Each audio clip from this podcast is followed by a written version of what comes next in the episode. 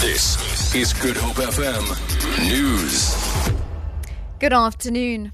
Education experts have blamed a hunger for power for the teaching selling scandal in schools.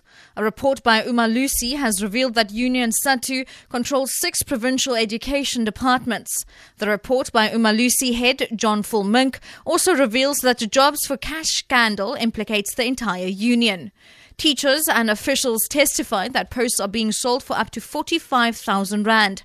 Earlier this week, Basic Education Minister Angie Motshekga said they would meet, or rather that she would meet MECs early next year. She proposed that all vacant principal posts be frozen to prevent more of them being killed for their jobs.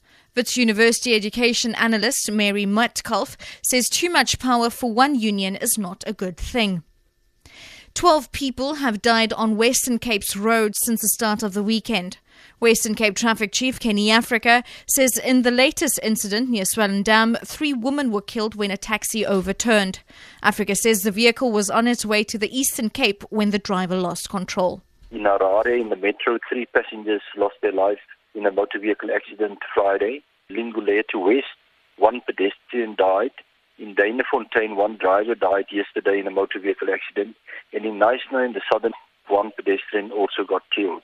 Then yesterday afternoon, on the N2, just outside Caledon, a driver of a Chevy motor vehicle lost control over the vehicle and collided with a Fortuner. And in this accident, the driver and passenger in the Chevy motor vehicle uh, died. Kenyan aviation authorities have confirmed that a suspicious parcel found on board an Air France airline at Mombasa turned out to be a bomb.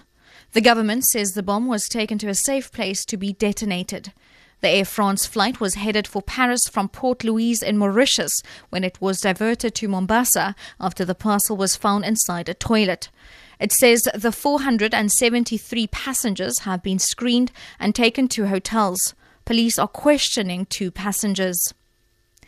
And finally, Niger has arrested nine military officers on suspicion of planning a coup.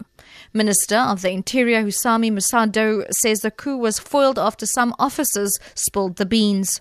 The country's opposition has disputed the government claims. They have accused it of seeking to manipulate the political climate before February elections. The current government was elected after a 2010 coup. For Good FM News, I'm Shirley Barron.